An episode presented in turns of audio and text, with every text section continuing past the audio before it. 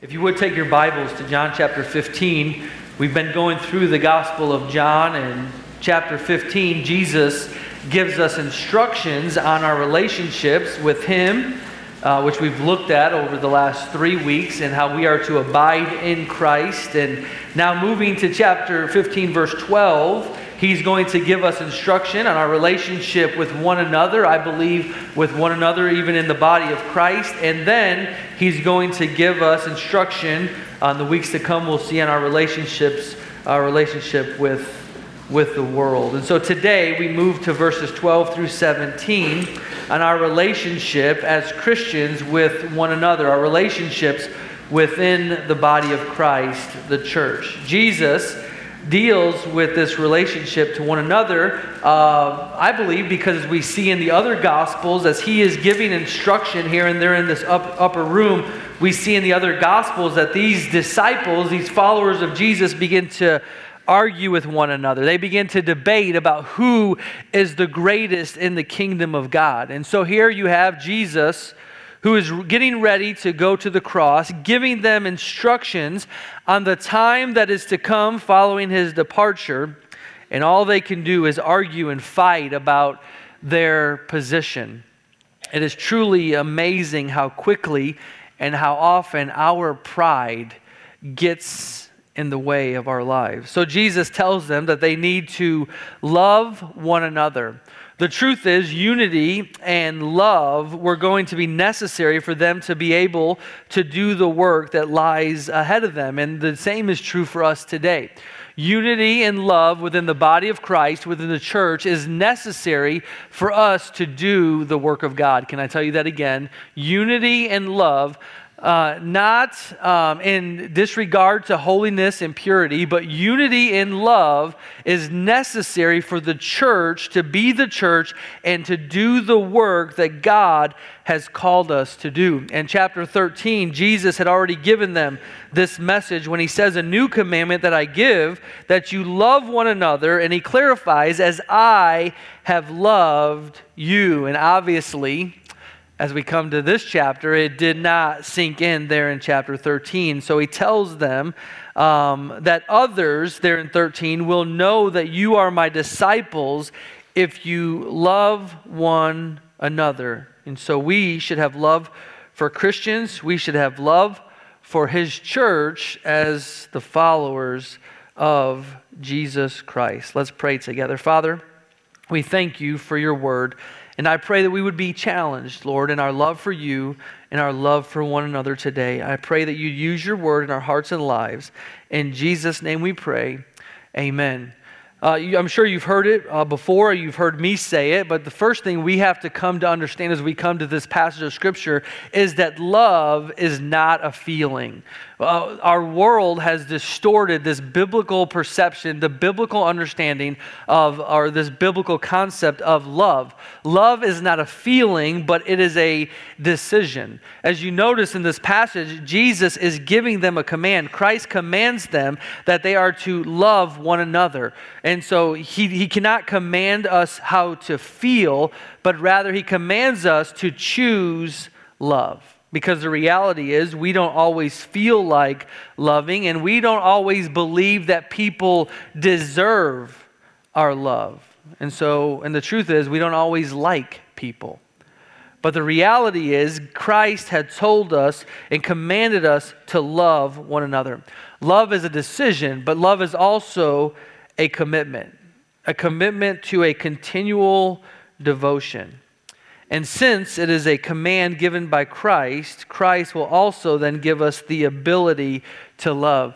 It's funny how often we quote, I can do all things through Christ which strengtheneth me. When we talk about, you know, maybe a sporting event, I can do all things through Christ which strengtheneth me. If I work hard, Christ can do this for me. And uh, so often we take that out of context. And the truth is is we can do all that God has commanded us because he is going to give us the ability. We look at the Bible when it says, Be ye holy, for I am holy. And say, Well, listen, I'm just a, a sinner, and, and so there's no way that I can be holy in my flesh. And we kind of justify our sin. But wait a minute, listen, God has commanded us to be holy people, therefore, He's going to give us the ability. And I believe that we can do all things through Christ, which strengthen us. So the most unlovable person in the church, the most unlovable person in your life is somebody that you can love if you'll do it under the power and ability and strength of Jesus Christ. If you do it in your flesh, you're going to struggle. We struggle in a lot of areas in our flesh because our flesh is weak. The spirit might be willing, but our flesh so often is weak. And so, if we go based on how we feel and whether or not somebody deserves our love or not, we're never going to obey this command of Christ. But Christ has commanded us, and He's commanded His disciples and His followers to love one another. Not only does He give us a command, but He also then gives us the quality of our love. The quality of our love as I have loved you. As he has loved us, so we are to love others.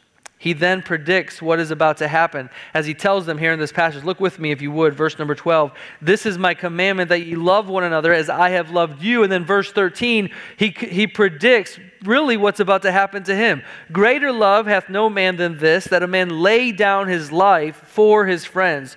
Ye are my friends if ye do whatsoever I command you. Henceforth I call you not servants, for the servant knoweth not what his Lord doeth, but I have called you friends. For all things that I have heard of my Father I have made known unto you. Ye have not chosen me, but I have chosen you, and ordained you that ye should go and bring forth fruit, that your fruit should remain, that whatsoever ye shall ask of the Father in my name, he may give it you. These things I command you, that ye love one another. And so Jesus is telling them he is going to give his life, and this is the greatest testimony of love. But I want you to notice before we get to our four points today, back in this passage, what he says to them Greater love hath no man than this, that a man lay down his life for his friends. And then he says, Ye are my friends if ye do whatsoever I command you. Basically, what Jesus tells them is greater love hath no man than this, that a man lay down his life for his friends. And then he basically says to them, Are you going to lay down your life for me?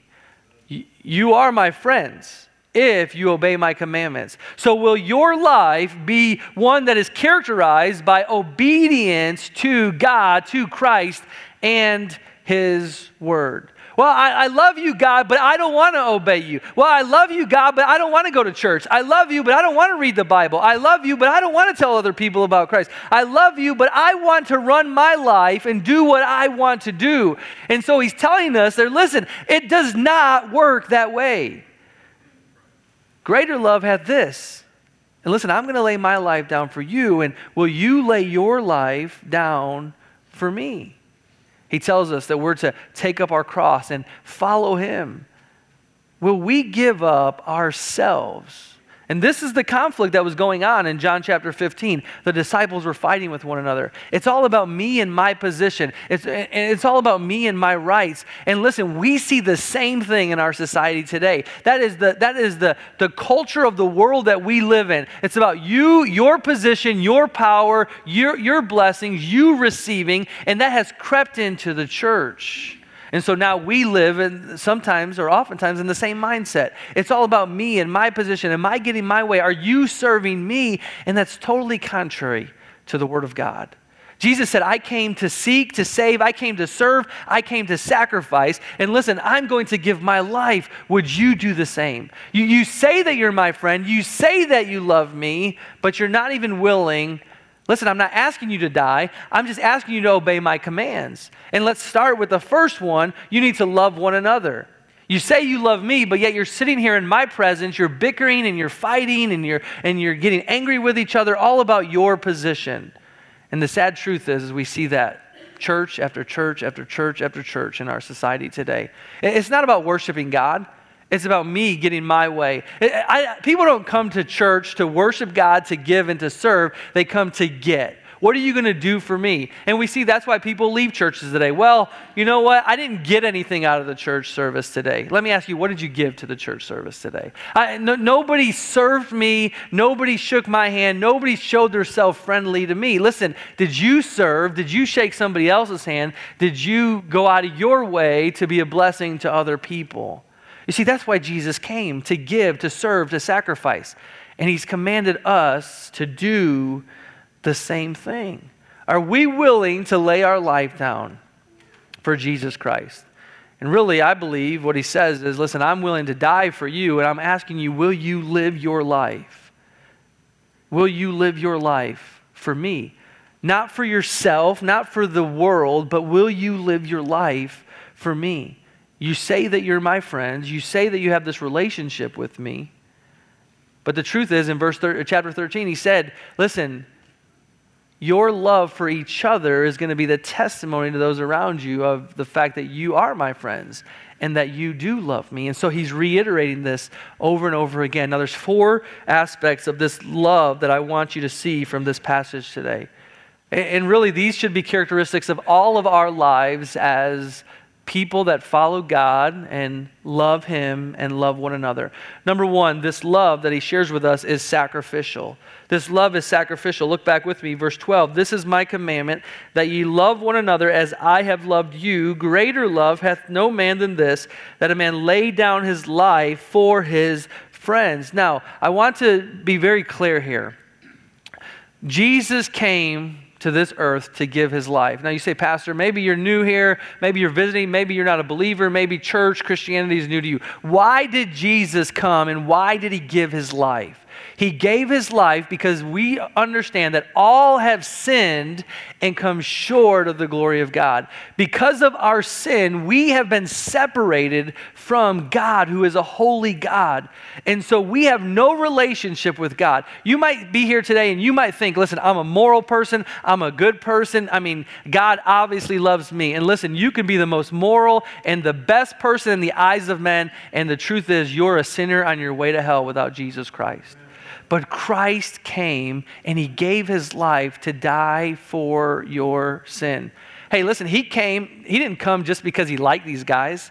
He, he didn't come just because, you know, he wanted to hang out with this group of 12 guys uh, for a few years and have a good life and, and, and then go and, and, give his life and, and die. He came because of their sin.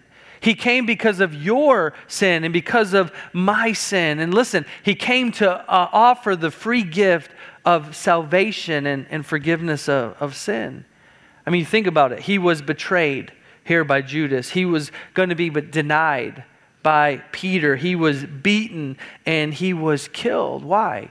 Because John 3:16 tells us for God so loved the world that he gave his only begotten son that whosoever believeth in him should have uh, should not perish but have everlasting life. Romans 5 8, but God commended his love toward us in that while we were sinners, Christ died. Christ gave his life for us, for our sin. Listen, he did not come and die so that you'll be a religious person. He, he did not come and die so that you'll have something to do on Sunday morning at 10:30 because you have nothing else to do with your life. All right? He came to die because of your sin. And listen, the greatest need in your life today, if you've never accepted Christ as your Savior, is to have your sins forgiven. And that's why God sent Jesus Christ. And He tells us if we will come to Jesus Christ through faith and receive that gift of salvation, He'll save us. He'll give us eternal life. He'll make us part of the family of God. He'll make us part of His church. He'll give us a home in heaven. He gives us all of these spiritual blessings. And listen, religion can't bring any of that. Your morality can't bring any of that. And so that's why Jesus came. And so Jesus tells us he came, he came to sacrifice himself for our sin. And so are you willing then to give yourself and love for others? Are you willing to sacrifice yourself your, your time, your possessions, your pride, and your arrogance? Are you willing to give of yourself and sacrifice? Because that's what He's called us to do. We can't tell people, well, I love you, but don't ask me to do anything for you. It doesn't work that way. Jesus says, Love as I have loved you. How did he love us? Sacrificially. Number two, we see of this love, it's relational. Look with me at verse 14. You are my friends if you do whatsoever I have commanded you. And so he gives us this picture of relationship. He says, Henceforth I call you not servants, for the servant knoweth not what his Lord doeth, but I have called you friends. For all things that I have heard of my Father, I have made known unto you. This idea of friends, friendship, shows this relational aspect that we have with Jesus Christ. But I want you to see here friends communicate. Friends communicate. Think about that for just a moment. You know, uh, there's a lot of people in this world that know a lot about me. All right. If you've spent any time with my son Caleb, you know everything about my life. Um, because, and if you want to know everything, just talk to him and he'll tell you everything about my life. But most people, you know, people in my life that truly know me, uh, uh, I have a friendship with. And some people know more about me than others because of the type of relationship uh, that we have. There are a lot of people out there in the world, they, they have no idea who my, my name, let alone anything about me, because there's no relationship. And Jesus says, I want to give you everything that the Father has given me. I want to, I want to share with you. And so we see friends communicate, talk. Uh, you think about the people that are your closest friends. You know, there's some people that you call maybe on a month, month, month to month basis. I have pastor friends. I texted several of them this morning. I'll text them, you know, maybe once a month on a Sunday, hey, praying for you, pray for your service, and all that stuff. I have other pastor friends that I'm closer with. I text them every week, hey, just praying for you and, and praying the Lord will use you and as you preach and all that stuff. I have other pastor friends I talk to two or three times a week. And because uh, those relationships are, are stronger and more intimate there. Friends communicate, friends also share friends also share with one another. He says, For all things that I have heard of my Father, I have made known unto you. You know, friends want to, to share information. Now, unfortunately, most of the time, you know, when we share, we, we like to gossip. Hey, call somebody up. You need to know this. Did you hear about this? And all that type of stuff. But, but the truth is, is, is friends want to, uh, to share information. Uh, Paula Smith, she works at a, a grocery store, and um, every once in a while on Facebook, I'll, I'll see Paula post, you know, because that's where all your true friends are on Facebook and all that stuff. But, but Paula will post about a sale that is going on at uh, Uh, Payless. Hey, we got this meat. Listen, I have went to the store and bought meat because of what Paula posted on Facebook, and I blame her. Okay, and so, but, but there's a great sale, and she thinks everybody should know about what's on sale at Payless. Why? Because she cares about her friends, and she wants to save them, you know, 59 cents a pound off of ground round or whatever it is, ground chuck or pork butts or whatever it is. She wants them to save money, and so, but she shares with them. She wants what's best for other people. And that's what Jesus is saying. Everything that my Father has given, I want you to know because He wants what's best. He wants what's best for you. And listen, if you care about your friends, you're going to want what's best for them. And so, do we communicate with one another? Do we pray for one another? Do we bear one another's burdens? Are, are we concerned about other people? Or, oh, man, do we truly want people, when we ask them how they're doing, just to just say fine and walk away? I don't, I don't want to know what's going on in your life. And unfortunately, that's most people. But as true friends that love one another, we have a, a relationship. And so we care and we rejoice with those that rejoice and we weep with those that weep because of this, because of this relationship. So you tell, you say that you love people in your family. You share the gospel with them. You say you love other Christians, and are you sharing truths about what you've learned and how you've grown and trying to help them grow? Communication is such a key aspect of our relationships. And sharing information about God and who He is and what He's done should be a normal part of our relationship within, within the church. You know, it's easy for me to talk with people about, um, you know, my golf game and how bad it is, or about sports teams and stuff like that. But as close friends, we should be talking about what the Lord is doing in our life and how He's is helping us and how we can pray for one another. So we see it's sacrificial, we see it's relational, and then this love we see is God's will. It's God's will. Look with me at verse 16. Uh, here he says, There, ye have not chosen me, but I have chosen you and ordained you that ye should go and bring forth fruit. And so the Bible tells us here that he has chosen these men to, to serve him. They did not choose to be his disciples or to be the servants, the foundation of the church, but he chose them. He chose them to walk with him during his earthly ministry. He chose them to be the foundation of the church. In the Old Testament, he chose to work through Israel, and then he chose to work through these men uh, to found the church, and he has chosen to work through the church. Now, I just want to stop here very clear for just a moment. We see the word chose or choose in the Bible, and we kind of get a little tight and antsy, right? And some people want to say, well, there you go. There, there's election, there's predestination right there in, in the Bible. But I want you to know, in the context of this, and we'll come back to this in just a moment, Jesus did not choose these men to be saved as he's talking about here but he chose them to be his apostles. He chose them to be the 12. He chose them to be the, the foundation of the church. And, and so, in the same way that he chose the church today to be the one to take the gospel forth, he chose them for a specific ministry. And we'll come back to that in just a moment. I'll explain more, even more on that. But he chose them to do the work. And he has chosen to work today through the church.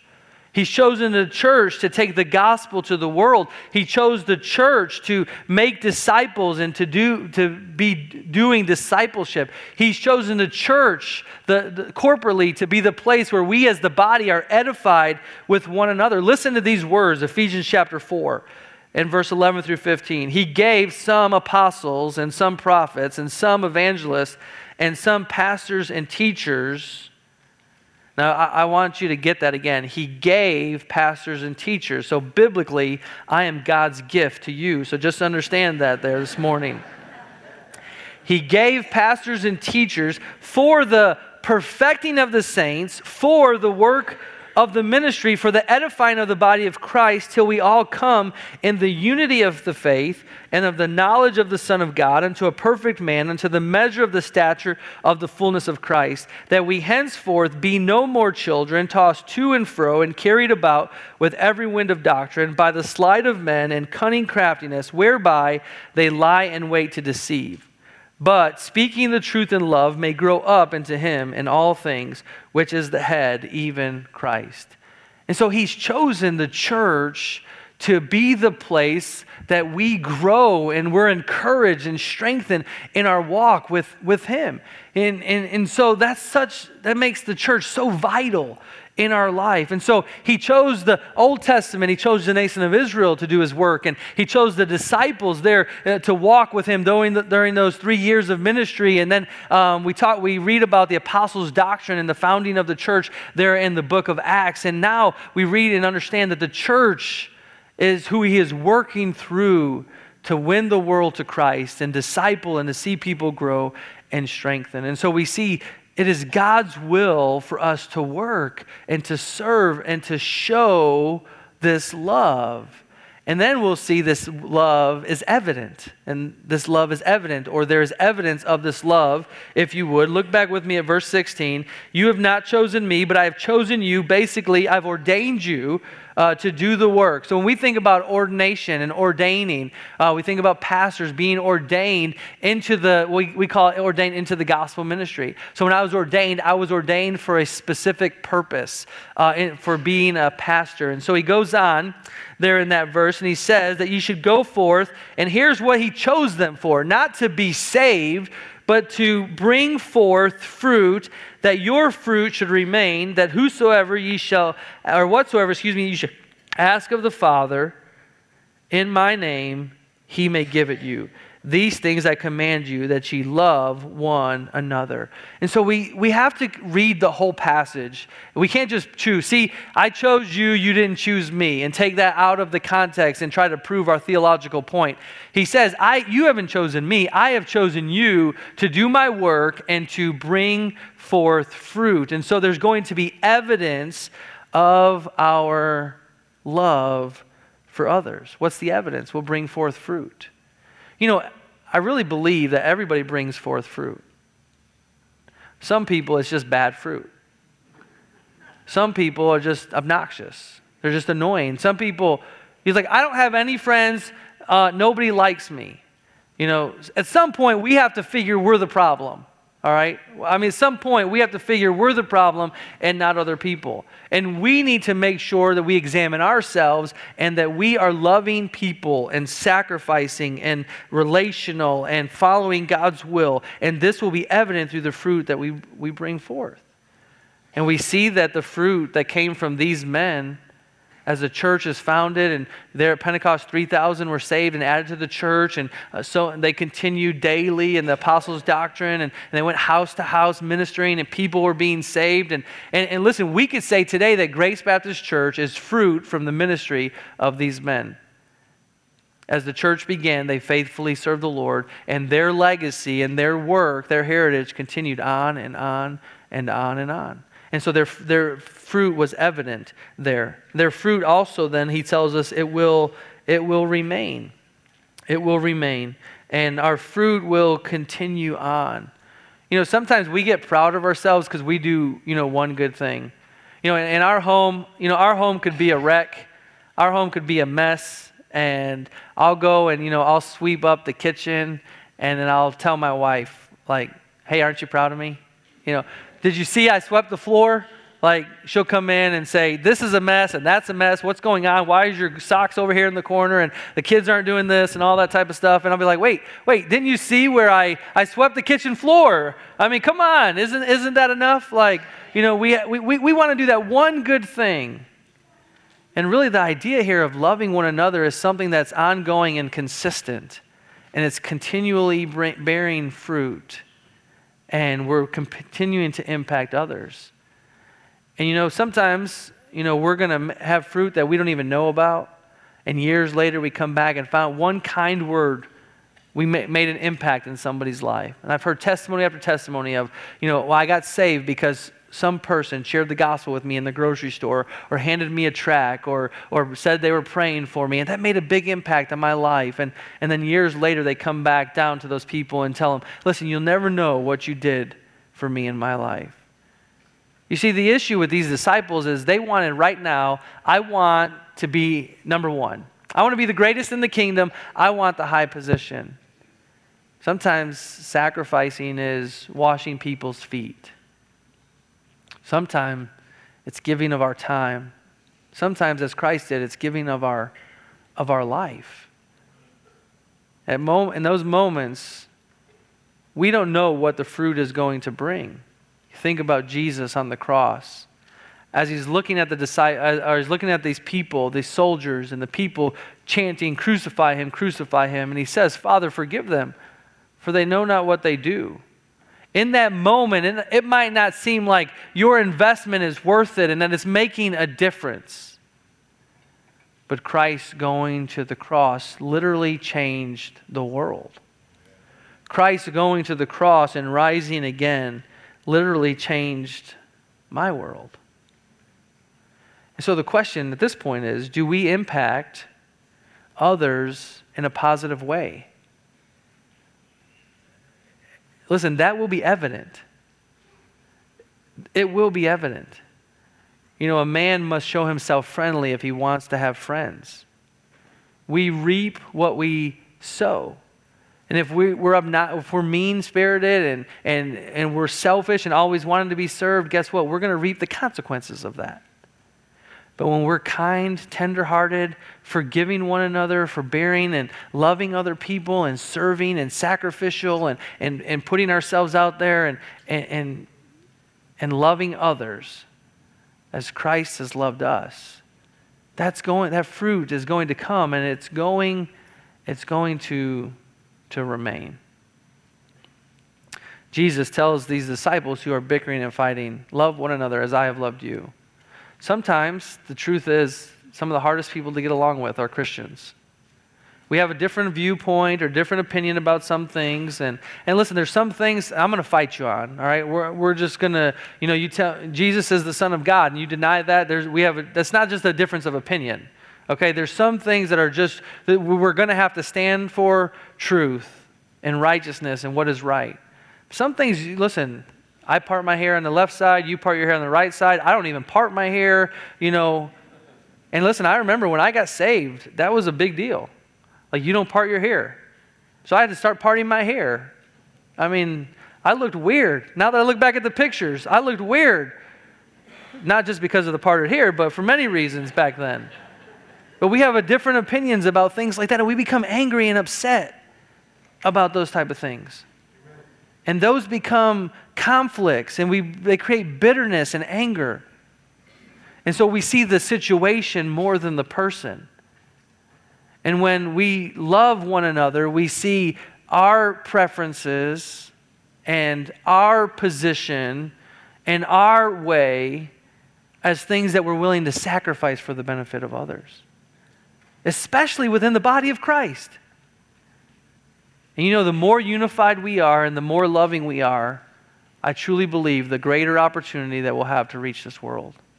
The more we fight, the more we bicker, the more we're against one another, the less ministry we're going to do, the less fruit we're going to have for the cause of Christ. Jesus is telling these men as they're there before him, Hey, I'm the greatest. I'm the greatest. No, I'm going to be the best. I'm going to be number one. Jesus says, Guys, love one another as I've loved you. So you're going to want what's best for the other person. You're willing to sacrifice your pride, your position, yourself for the benefit of others. And listen, that will make the world of difference as I send you forth to be my servants, as I send you forth to start the church, as I send you forth to reach the world with the gospel of Jesus Christ. Listen, love one another. So greater love hath this than no man or excuse me, greater love hath no man than this, that he laid down his life for his friends. And then he says, You're my friends. When we sacrifice and show love to others, we're not just doing it to them, we're showing that we're giving our life to Christ. Would you do that today?